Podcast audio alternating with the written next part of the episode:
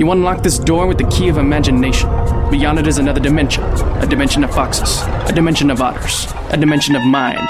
You're moving into a land of both writing and fiction, of things and ideas you've just crossed over into the Unsheathed Zone. Hi, this is Kyell Gold on Unsheathed. As uh, regular listeners of the podcast know, my co-host KM Hirosaki and I are big fans of Catherynne Valente, author such books as Palimpsest, Habitation of the Blessed, Deathless, and the recently released The Girl Who Circumnavigated Fairyland in a Ship of Her Own Making. She was in town to promote that last book, which debuted on the New York Times bestseller list, and graciously agreed to sit down with us for about an hour before her signing at Books Inc., and Books Inc. graciously allowed us to sit in their back room and talk to her. We're very excited for the book and for her, and uh, congratulations to her. And uh, we hope to bring you many more interviews like this in the future. And hopefully, all of our interviewees will go on to become New York Times best-selling authors. All right, we're diving right. Um, do you want? Do you want like? Do we have the questions or something? Yeah, yeah, I brought them. The, Yeah, that would. Sorry, they got all bunched up because I had them all folded up nervously. I'm just like, is she going to be here? Are we going to get the thing canceled? One of our questions is not, have you been to any weird conventions that people. Yeah, uh, I'm like, oh, they're not furry questions. Okay. Well, Because what- the furry fandom's been into my book since day one. I've been listed on the sites and stuff. so- Seriously? Yeah. Wow. Because I've been writing about talking animals since day Exactly. one. Uh, So that's true. there was one site that had like listed my books and then which animals could be found in the books. I was like, that's Oh, furries. commitment. See, I only heard about your books from cool people. No, I'm kidding. Well, and then some of them, I'd, I'd God, I, I want to pat them on. They're like precious because they'll come in my line, in my signing line, and be like, "Do you know what a furry is?" I'm like, "Yeah, sweetie, I do know what a furry." Like, Oh God, like I mean, I've doesn't visited the everybody internet. these days? There I'm was- on the internet. There, there, there was a period of episodes for about three months where at least like once an episode it's like well so to bring up palimpsest again but like it wouldn't even be in a furry context it would be like here's how you can do something like this yeah, 'cause- well, and I would- yeah, I- I'm, I- I'm the like- spokesman for the bipoly kinky generation. which is awesome.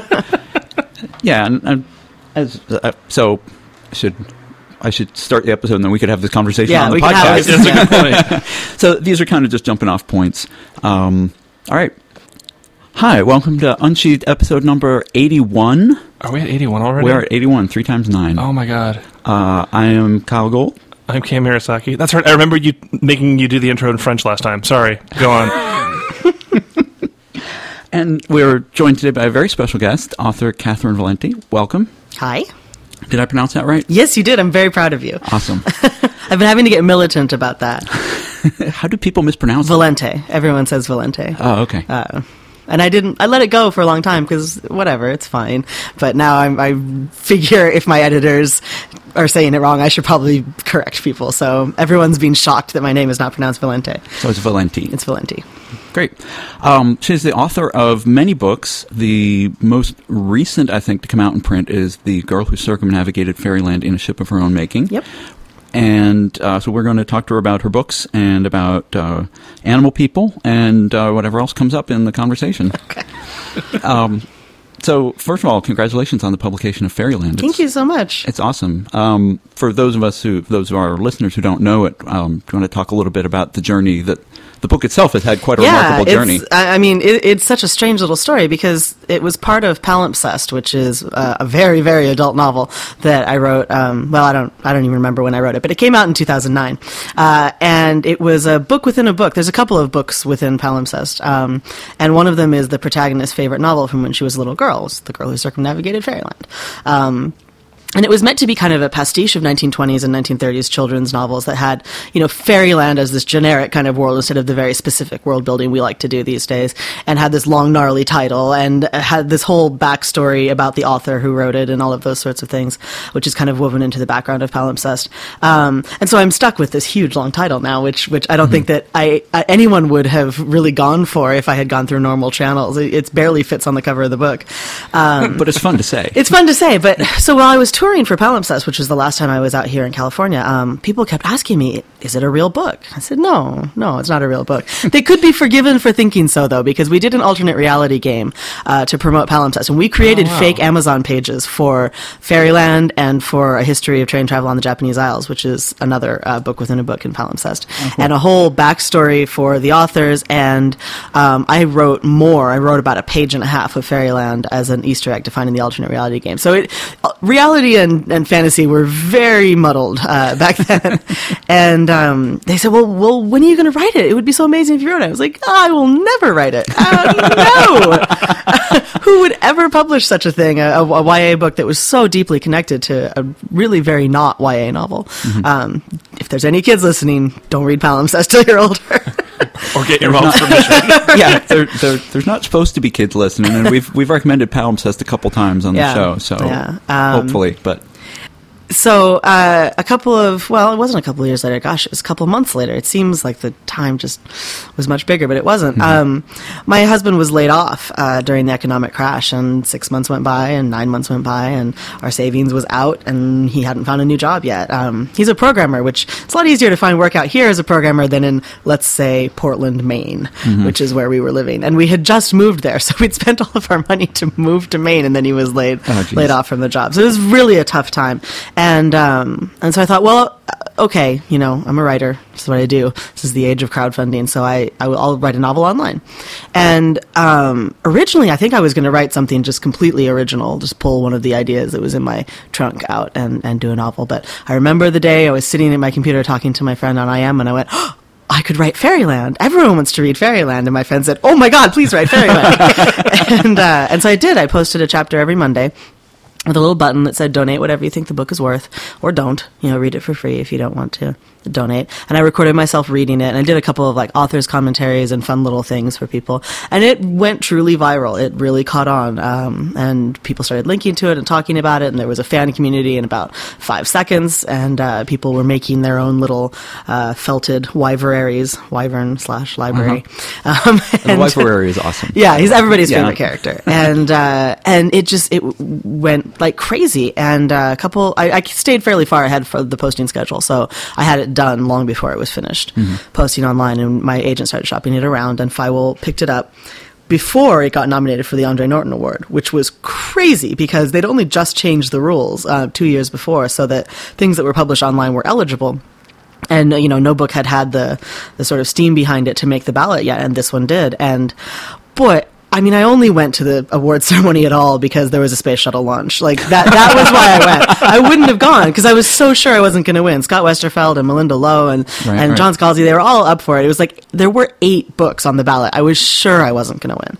And, uh, and I, I went because it was my husband's dream to see a space shuttle launch. And you know, last time I saw one was Challenger, so I thought I could replace that memory with Sure, something a little sure. better. Oh man, remember remember Punky Brewster? Oh, yeah, totally. I was in first grade in in '86 when Challenger went up. So Oh, that was yeah, I was one of memory of those kids. Oh yeah, one of Oh, those yeah. kids sitting in the classroom. Yeah, I, I was in a classroom in college, and my physics professor came and wrote on the blackboard. So oh, that's, Ugh, that, yeah. that Okay, always so makes so me me feel so, old. so me so me and her can hang out then. Is that what Yeah, you're saying? exactly. Okay. You kids get off my lawn.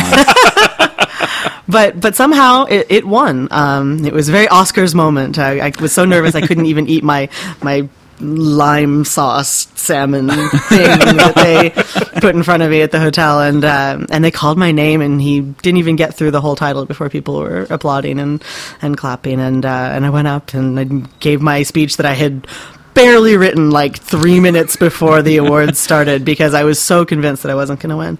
Um, and so this is the first uh, self-published thing to win a major literary award. Um, it has had an extraordinary journey. It's hard for me to believe it only actually came out last week. Um, Yeah, it seems. Yeah. I mean, I know I've been hearing about it. Yeah. you know, for a while, and, Yeah. and and I remember when it won the award and everything. and That's just really great. Yeah. So, um, what else do I have here? well, so one of the things that I, I thought was really interesting about it, and I just read this a couple days ago, was uh, John Scalzi promoted the book on his blog, and his feature is called "The Big Idea," and he asks the authors, "What's the big idea?" Of your book, and I thought you had actually a great answer for Fairyland. It's very great and very simple. Yeah, the the big idea is saying yes. Um, I love portal fantasies. I actually think it's one of the most universal stories. We tell portal fantasies over and over and over again. We tell them uh, in fiction, in Harry Potter, and most of the most famous children's uh, books, Wizard of Oz and Phantom Tollbooth. These are all portal fantasies where you find a portal to another world. Uh, but we tell it in our own lives too. We say, "One day I'll make a million dollars and I'll enter a magical kingdom full of riches and plenty." Or, you know, uh, we write these books about middle-aged college professors that have affairs, and they they think Right. that they're entering a wonderful new land of desire and wonder and fabulousness, and it turns out to be pretty crap. Uh, but See, this is where I get my inspiration from, people. If you're wondering, yeah. No, I was going to say we had a, we had a professor who was a middle aged professor, and, and he had real good taste in books, except he always had a weakness for those books where the middle aged professor Oh, is yeah. wooed by the twenty year old woman, and well, and they think they're going to be the king of that fantasy land Right, too, right. just the way that heroes always are, and they never are. Um, I read these books and I see the mistakes people make, and I will not make those mistakes. yeah. So Stay in school, kids.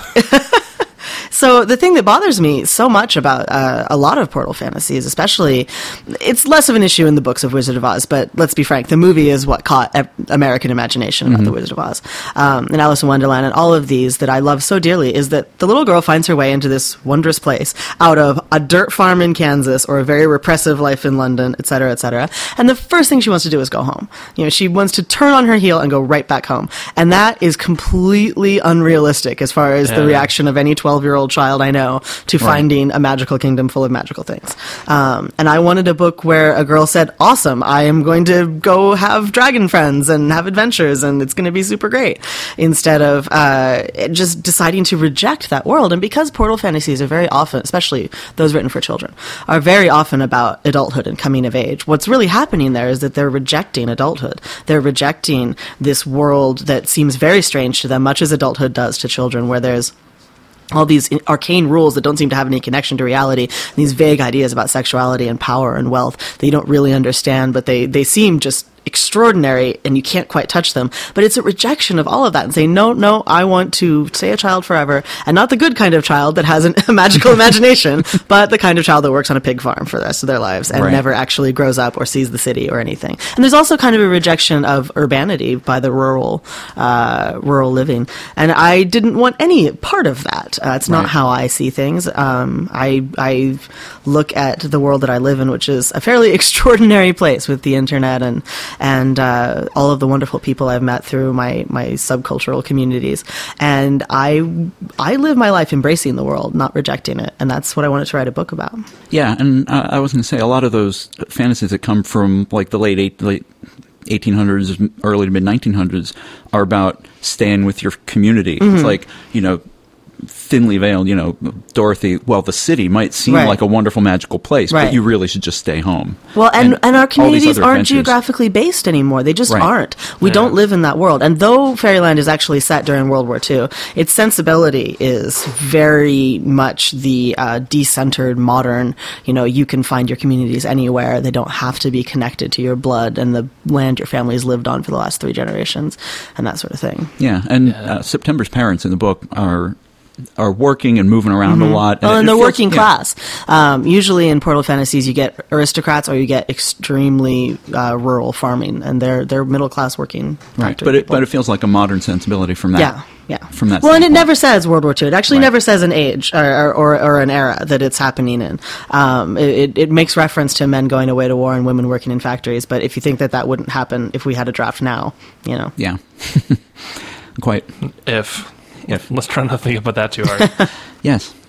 Um, Yeah, so, you know, again, sort of broaching into this whole modern sensibilities with you know fairy tale elements. I actually just recently finished reading Deathless, which excellent book by the way. I really you. uh, enjoyed that, and sort of, I just sort of wondering, you know, what was it about sort of like this Russian folklore that really drove you to try to write, you know, a, a, a, unique take on that. Well, so my, my husband's Russian. Um, his name's Dmitry, so I can stop saying my husband. Dmitry is Russian, uh, and and his family lived with us for quite a little while, and so I was listening to their stories about life in the Soviet Union a lot, and uh, Dmitry would live translate.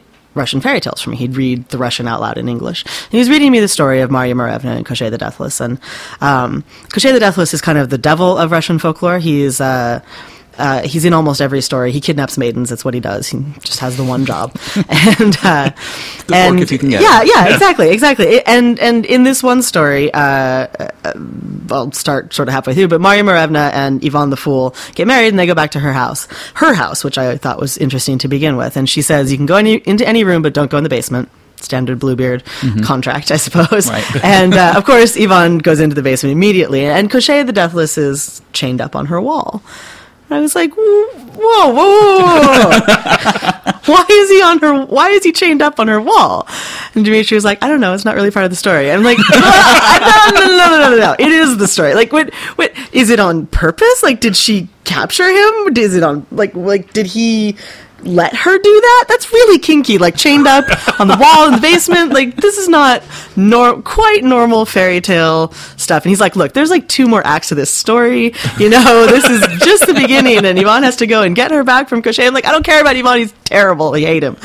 And, uh, uh, well, all I wanted to know was why was he in that basement? And so this, the, the seed of this, uh, book, I said, I'm going to write a book about this.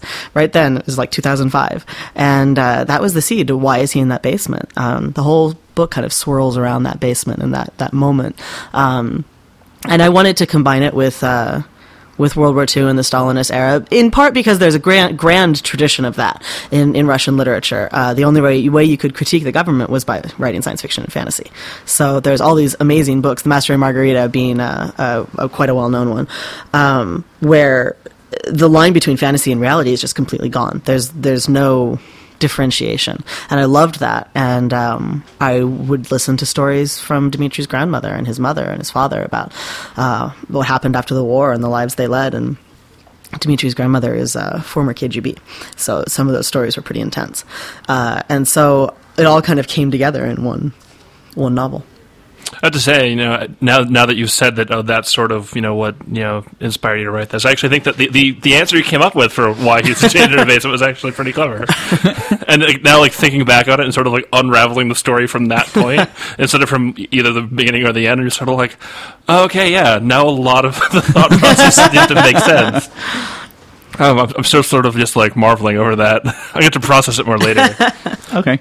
Um, one of the things we were just talking about a little bit prior to the podcast is you said the furry fandom's been into the books from day one and you know mm. talking animals and stuff. And um, so which is something that we find interesting because we're the furry community's now got like a whole lot of its own writing going on and people mm-hmm. within the community producing writing Yeah, which sure. is which is amazing.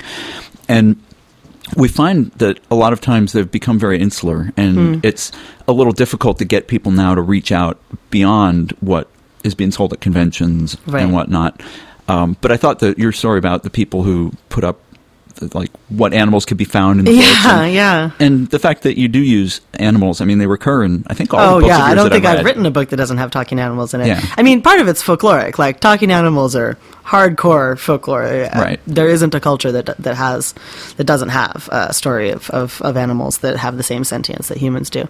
Um, the Labyrinth was my first novel, and uh, I think there's only one human character in Labyrinth. Everybody else is either a sentient maze or an animal. Um, that's it. Can I just say that I love that it's possible for you to utter that sentence. Um, and so I remember uh, finding a website shortly, shortly after Labyrinth showed that it had some legs. It was a Locus recommended book, and that it was listed with a bunch of other books that had like positive furry images, and it had a list of the animals that could be found in the Labyrinth, and then the other books of mine as as they came out. Because yeah, I don't. They all do. All of them. I'm, I'm amused that you know about this list and I don't. I, I, I, yeah, I mean, that's what comes from ego Googling. Oh yeah. Oh yeah. I've also heard that called vanity surfing. Yeah, yeah, yeah. Um, I, I'm I'm not gonna lie, I do that from time to time. Oh yeah. Like, Goo- Googling oneself just sounds dirty. Yeah, yeah. Self googling, Insert Thirty Rock auto reference there. Yeah, You know, I hadn't even thought of that, which is sad. Sorry. um, it's one of our Thirty Rock is one of our standby Hmm. reference shows. Um, but that's that's cool. It is it's it's a real folkloric thing, and what's interesting is we find that books that are sort of using them as folklore devices as opposed to um, the books that are written from a purely like furry fandom sensibility, the furry fandom books have a little different spin on them, and it's much more. Um, I don't quite know how to say this. I think I think the way I, I, I think it's the difference between animals that happen to be people and people that happen to be animals. Okay. okay, No, I mean, I think yeah. I mean, I think my the well, the way, the way was that, like, quote unquote, we would do it is they're people first, and they happen to also be animal critters. Not so right. much Whereas that, like, part of what I'm interested in is non-human intelligences. Um, You know, well, I mazes and Yeah, obviously. Right. Yeah. Um, but I suppose that uh, palimpsest is, is a good one for that because of all the people with the animal parts grafted on. yeah, Um, well, and also the the city itself, yeah. Well. Yeah. which is kind of cool too. Yeah. I I I dig making non-sentient things sentient. Uh, Yes, and uh, and actually the the other book that we've talked about of yours is Habitation of the Blessed, which goes kind of all out in that. oh yeah. Well, but you know that that's not from me. You can't there, you can't spell Prester John without furry. Really. Like they, um, like the, everyone there is some kind of some kind of bizarre monster. Um, But I love monsters. Like monsters, monsters are my people. Um, I, I, from the very beginning, I've, I've wanted to write monstrous voices and, and talk about monstrous communities and how you know monsters stick together and, and protect each other. which is also a big theme in Deathless too. Oh, yeah. yeah. Yeah, and I think I think we get a lot of those same themes too. Sort of the the outcast and the community of outcasts is a big is a big thing, and that runs through a lot of uh, a lot of the fiction that we see coming through here. But um, yeah. I mean, you're talking about how furry fandom has always been into my work. I think that part of the reason, even though I'm not myself a furry, um, is that I'm from a mainstream press. You know, I'm published by the big New York presses, and yet all of these themes are there in my work. And you, you can't always find um, these kinds of really subversive, kinky sorts of themes in mainstream press books. And one definition, actually, that um, one of our publishers uses is because people ask him what makes a book "quote unquote" furry, and Mm-hmm. he's like, "Well, it's if the author identifies themselves as a furry, then it's Mm-hmm. a furry book." But what we keep trying to sort of tell people is there's these really good books out there that have these elements as well, and trying to convince people to just sort of you know look out there for more stuff because just you know just because you belong to this community doesn't mean you have to stay within the community Right, also right. Yeah. then there's all kinds of stuff out there um, to look at and listen to and Yeah. read and, and enjoy. Yeah.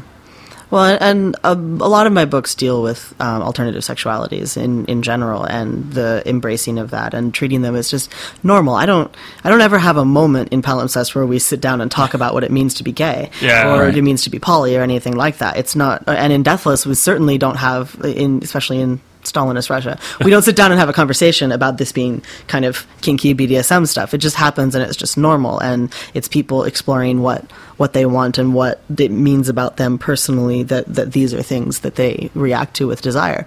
And uh, I mean, I think that that is a powerful thing. Um, when I'm at conventions, furries come to my readings all the time, sometimes in their full gear, and uh, and I'm I'm one of the writers that will talk about furry fandom and furry uh, sexuality without talking down to them or or making it.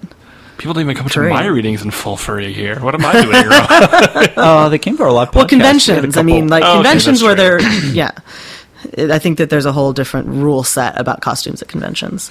yes, wherever they can get away with it. Yeah. Oh god, pretty I'm much. Just, I'm just thinking of the horror stories I've heard about Dragon Con now. Oh, see, I've never been to Dragon Con, so I hear it's just sort of like people's like, oh, you think furry conventions are weird? Like you go to Dragon Con, it's like, here, let me w- watch me put this metal spike through my arms. Oh, well, just yeah. like ah, there's, all kinds of stuff. yeah. Um, wasn't that delightful? yes. You're welcome. Thank you. Thank you for that image. P- Bring up a Star Wars reference. Um, what are you working on next? Um, so I'm working on the sequel to Fairyland, uh, Yes. which is called "The Girl Who Fell Beneath Fairyland and Led the Revels There." Um, I'm working on a new novel, which is a deco punk space opera alt SF Hollywood mystery, kind of. Okay, so it's not just us that comes up with these weird descriptions. I'm really I bad at right, pitching right. my books. That's why I have an agent. Um, so that, That there's that amazing, thing. Um, well, there's a short story on uh, online uh, at Clarkesworld already called "The Radiant Car Thy Sparrows Drew," and that's it's an expansion of that story. Okay. Um, and Clark's uh, World magazine with an E in there. yeah. Clark E S Yeah. World. So those are the those are the main things I'm working on. I have an, an AI novella that'll come out in the fall, and I've, I always have a bazillion things that I'm doing. Um, which is cool. Yeah. yeah. So I do do the you. same. I know, I know. I do the same thing. I don't have enough discipline to do more than one thing at a time. Is my problem, And and, it have is a problem. The uh, the second Prester John book is oh yeah, sorry, the Folded World's already done. So That's done, Uh, yeah, it's coming out in November. cool. Wow. So you're, you've got like a ton of books coming. out. 2011 was all like I, I knew a while ago. 2011 was going to be a crazy year.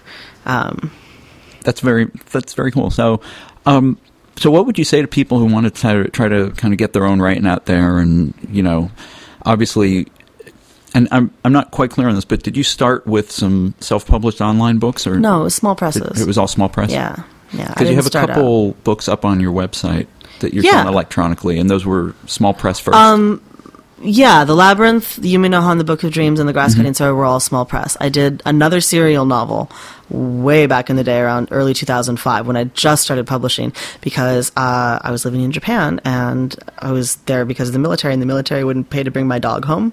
And I didn't have enough money to bring my dog home from Japan, so I wrote a novel online to raise money to bring her home. I still have her, Sage, uh, and and that's called the Ice Puzzle, and that'll actually be coming out in hardback from PS next year.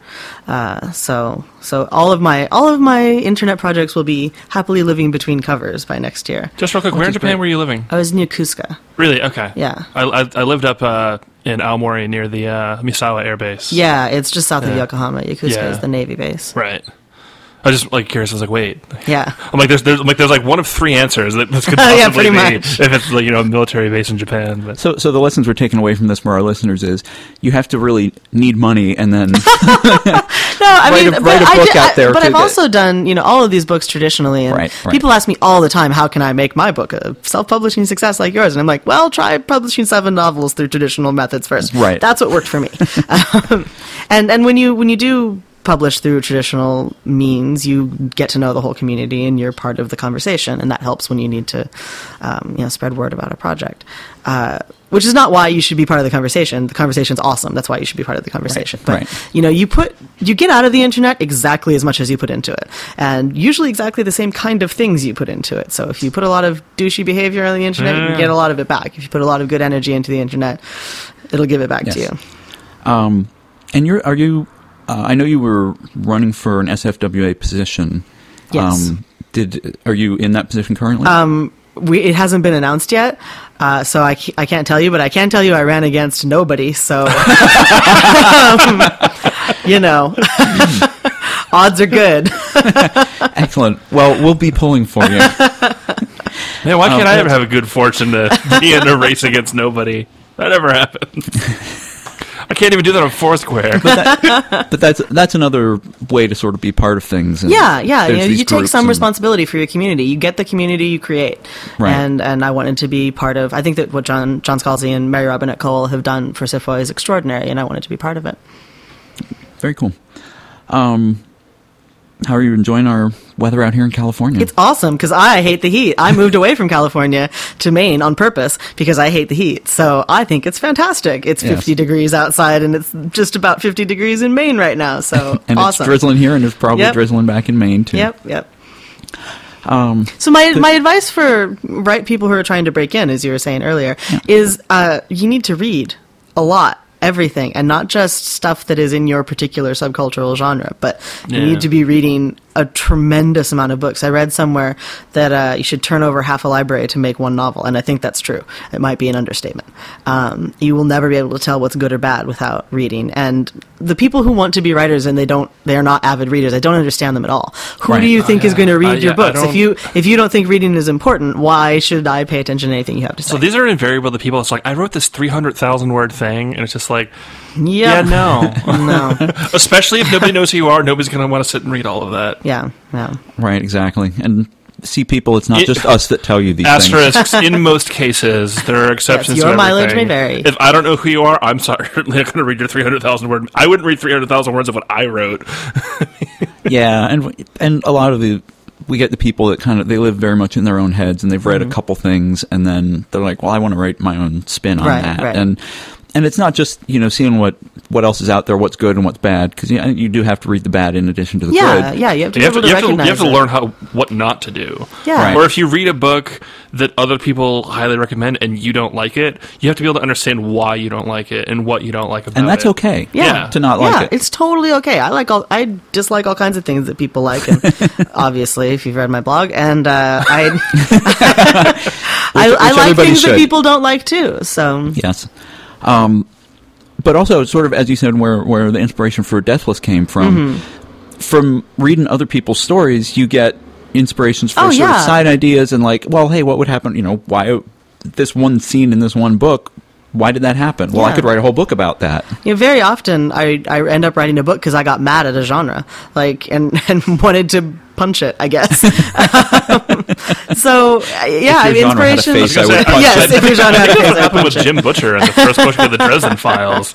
He's like, this this is all just tripe. And then, like, apparently, an instructor was like, well, why don't you try writing it? And he's like, okay, I will, just to show you how awful it will be.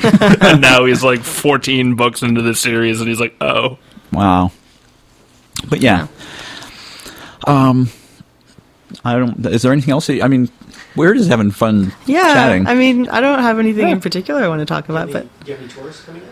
Uh, well, I'm still I'm on tour right now, so I'm in Portland next. My uh, not my Portland, Oregon. other Portland. Right. Uh, we're first Portland, proper Portland. Other Portland is named after us. Uh, so you always have to call it like Portland, Oregon. I was on, on sure. Twitter. I always have to say Portland, Maine, because otherwise I, people would be like, "Oh, I'll meet you at such and such." I'm like, nope, wrong Portland.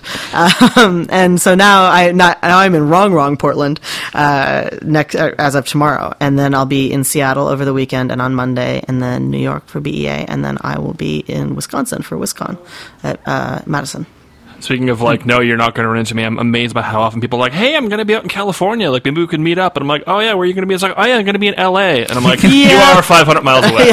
Like, no. Welcome to the East Coast knowledge of West Coast geography. Uh, like That's like I said, Yes. like I, I grew up in Massachusetts, and like even my family, like they'll see things on the news, like wildfires down in like the San Bernardinos, and they're like, "Oh my God, is that near you?" And I'm just like, you know what? Like when something's happening in Maryland, I want to call you and make sure you're okay. When I Like, lived in Japan, my mother-in-law would call whenever there was a big earthquake. I'm like, I'm not even on the same island. Like, it, I'm Yeah. not anywhere near where that happened. And I, but I've lost my California legs. Like, we've been driving around the Bay Area so much, and I'm like, oh my god, everything is so far. If we drove this far in Maine, we would be in Boston. Like. And I, I, I grew up on the West Coast. I know what distances are like here, and yet somehow I have just completely Uh, forgotten. Yeah, like the driving the driving mentality in New England is great. Like you'll be like in Boston, it's like Nashua, that's like Yeah. forty minutes away, and I'm just like, I can't even get to San Francisco from here, and, and I, that's technically where I tell people I live. and I, and I had the inverse of that where I had my my aunt flew out to a wedding in San Jose and did not tell me that she was coming and she she didn't call until she was driving down 101 and saw a sign specifically for the town that she recognized from my address and she was like mm-hmm. wait is that here and then she called me and she's like i think i just passed your exit I'm like, yeah you just had lunch at the grocery store where we go all the time so Yeah, I mean, it it is just so vast out here, and I don't know. It's all in the same general area, right? Petaluma is pretty much the same as San Francisco. It's fine. sure you know northridge Chico. whatever. Yeah, but um but it's cool. So how can people Twitter? Yeah, so or, yeah. So I uh, all my tags. All your Uh, tags. so Go I ahead. am Tell on Twitter at Cat Valente. That's Valente with an e on the end. Uh, I am Yuki Onna on LiveJournal. Y U K I dash O N N A. Uh, I am Catherynne Valente on Facebook. Uh, CatherynneMValente.com is my website where all of that stuff can be found. Also, um, I think that's it. I think that's all my interwebs. I'm the learned cat on uh, Ravelry. If any, there's knitters listening, I think there's quite a bit, of of venning between furry and knitting fandom. I, I wouldn't be surprised. Oh, the like I mean, geek girls, we all knit. Like it's like ninety percent of us are Really? are also knitters. That's a secret that they keep from us guys. Yeah. it's I guess so. uh, well, I, I know a couple of guy knitters it it is it is an acceptable thing for guys to do. I wish more guys would do it. the Plus, you get so much credit. Like you don't even have to be good at knitting, but if you're a male doing it, people will be like, "Oh my god, wow, that's just amazing!" I've got like this web of spidery lace, and he's doing some dinky ass thing, and, and he's just a rock star, and I'm like, "All right." The best I can do is I can sew a button back onto a pair of pants if I watch a YouTube video immediately beforehand. Knitting's easy. It's actually just tying knots and doing math. It's it's not I, very. I know how to talk about knitting. Knit one, purl. knit one, purl Math, two. that's, that's, that's the That's thing with what I know. numbers that makes That's my head it. hurt, right? that's that. That's all. That's all I got. Um, and you guys should follow the Live Journal because um, she posts excellent long discussions about things that uh, you might not usually think about. Um, Kyell has been known to link to her a, a lot. I, I do I do link to your journal a lot. You posted a long discussion about Tangled recently. Yes, I did. Yeah. Oh, I got some pushback on that. But don't mess with Disney, man. They bite.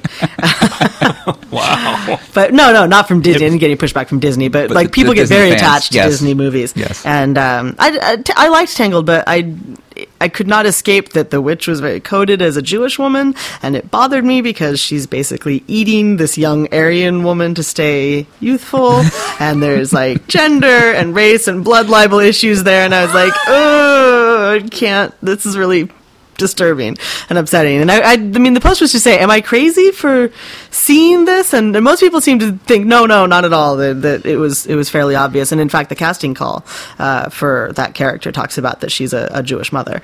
Um, but then, Well, her, yeah, and her name in the yeah, yeah. Well, thing. I mean, but Mother Gothel is the name of the. Um, of the character in many versions of that story, uh, it doesn't really make it much better. It, you know, it's still a very common Jewish surname, but uh, It just means you're carrying forward the prejudices yeah, that I mean, like, created the original fairy tale. Germany in the 1800s was so up on Judaism, like it was great. But um, but yeah, some people felt that I was way reading into things, and I, I, I would almost more ascribe it to ignorance, and that and just sort of, you know, what what you do. Like you're very aware of all the, the, the symbolism and imagery and everything that you use in the stories and that mm-hmm. you adapt to the stories. And I think a lot of people, and we see this a lot in some of the the stories that come across our plates. A lot of people are just like, I think this looks cool. And don't give any thought to what's lying behind it all. yeah. But at the same time, I think we all are aware on some level, and it behooves us as creators of art to uh, examine our awarenesses and and what we're promoting. I mean, even down at the basic level of we like to make evil villains dark and heroines light. Blonde. That's Yeah. not really cool, actually. That's kind of terrible. And uh, and Disney has perpetuated a lot of crap over the years, and you can tell that they were trying to go for this sort of feminist, you know, at least spunky. So that's about as feminist as Disney gets. Right. Uh, take on Rapunzel, and you know, if they were going to go that far, they could have gone a step further and not racially typified uh, one of the characters. I, it's not that hard to not be a dick. Like. I know it It's- seems yeah. really hard, but it's not. You just have to take a step back and think if I were anything but a straight white guy, is there something here that would upset me?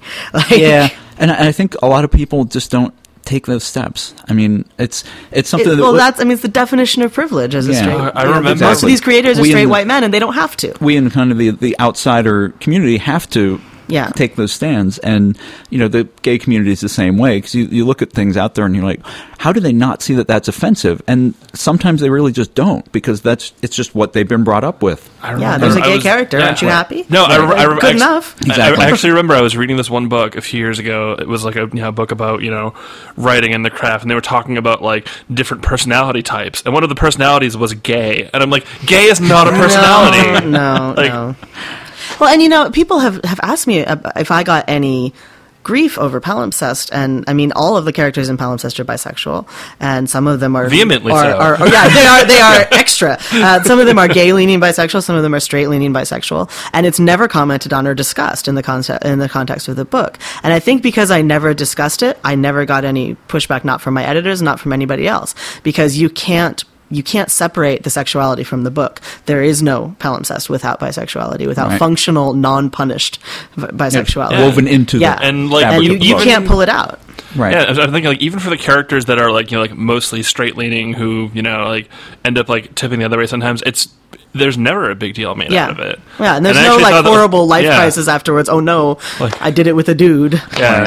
it's it's fine because sexuality is a very fluid thing in that in in, in our universe, not just that universe. It is very fluid. Um, I didn't do it with a dude. I did it with another person who had a tattoo. Yeah. that's the important part. Yeah. and yeah, so I, I, it was very important to me from the very beginning of Palimpsest that all of the characters it- it be particularly bisexual because I'm bisexual and and um, we can find a number of gay and lesbian characters in media and, and a much larger number in print media these days. But there's still not a whole lot of bisexuals that aren't treated as freaks. Uh, they they are the perverted ones, even in the gay community, Right. or dead by the end, and uh, be and, or dead or really really sorry about what they've done in, in a nice little family, you know. Um, and I didn't want uh, again I don't want any part of that, and Right. uh, and so I wanted to write a book where that was just normal. And I think when you treat it as just normal, when it's not when gay is not a personality type, it is just one stat on your chart. Uh, then y- you can't separate it from the book, and you don't really get any get well get nearly as much. Um, uh, a negative response to it Right. because how can you you no one would have gotten through that book if they read the first the, there's a reason that the first sex scene is a lesbian sex scene like if, I, although i know that that's probably the least offensive but that it basically says sort of like- there's going to be gay up in here Hey. right up front like if you have a problem turn back now Spoilers, gay. yes exactly Well, I, I think that was our buzzer indicating that we're uh, Yeah. running short on time. We need to let uh, Ms. Valente get to her reading. Okay. And uh, but thank you so much for coming down here a little bit early and chatting with us. Thanks for having Yeah, me yeah, we really appreciate you taking the time Yep. to do it. And uh, we're going to stick around, of course, for the reading, and we hope that some of our listeners showed up and Yay. will also I'm be actually here. like all, like really curious to walk back out there and see if anyone that I know is out there now. Yeah, well, hopefully at least uh, a couple. But uh, thanks again. Uh, again, the book that just came out is "The Girl Who Circumnavigated Fairyland in a Ship of Her Own Making." which is ya for for young readers but Which is- can be and- enjoyed by older readers right, too and it, there's can, no it can be your stepping stone into palimpsest, which is very much not. or or into Deathless or Habitation of the Blessed, which are somewhat less. Actually, I don't know about Deathless. You've read that one. Deathless is pretty pretty sexy at points, not like oh palimpsest it's, levels. well but it's yeah. it's definitely got strong sexual it's the whole like I'm gonna like bite you and make you bleed while you're chained to the wall in my basement, like that sort of thing. Yeah, I mean, hot. cool. Oh, real, real, real, real quick before we sign out, though, and this is mostly for our listeners, I sort of have this reputation for writing really depressing stuff, but I also want to go on record to saying I never wrote anything that was set during the siege of Leningrad, which is like one of the worst things to ever most- actually It happen. is so upsetting, and Like- like, on every level, the siege of Leningrad is so awful. like, I, like in your as I laugh notes, while you were saying like, it, like, like, it's you, so I- bad. You mentioned in your end notes like the research you did into it, and when I was done reading it, I'm like, let me just like, like. Because obviously, like, I have like a vague impression of like what happens. Like, let me like just like look up like more of like what No, it's actually. way worse than, like- like I'm looking at like the death tolls, and I'm like, this is horrible. but we don't know very much about it in the U.S. because you can't make a good movie. You know, Yeah. see, the Stalingrad is, one, is the one we like to make movies out of because Yeah. there were sniper duels and explosions, and it's all very manly and fighty. It's like, and no, you're and, you gonna know, eat no, the toothpaste just- in the wallpaper. yeah, like the wall, like three years of toothpaste. starving to death slowly. Wow. It's not anything. it, it's it's one of the worst things that's ever happened in human history, and it was very important to me to treat that with respect in the book, and I hope I did. So, Deathless, boys and girls. Yes, up with people. But it is also the, probably the funniest book I've ever written. Like for all of that, I have to say, Baba Yaga. Every time she is on page, I'm just like, love this. Um, and Lebedeva, who, if you ever get this made into a movie, I want her played by Lady Gaga. oh my god, she would be amazing. Like, that, that, no, seriously, I'd rather. be. I'm just like, so I'm like, if. Lady Gaga were a magician, this is who she would be. oh my god, she would be. She'd be awesome. You can have that for free. Just like let everyone know you got it from me. she has to get to a reading. I know. You're gonna shut up now. Well, thank you again. We've had a great Thank time, you. and we wish you great success in the future. And uh, go check out the books and live journal that we've tagged uh, previously in the podcast. Yep. Um, I'm Kyell Gold, Okay, Mirasaki. and uh, Being very modest now. good night, and keep writing.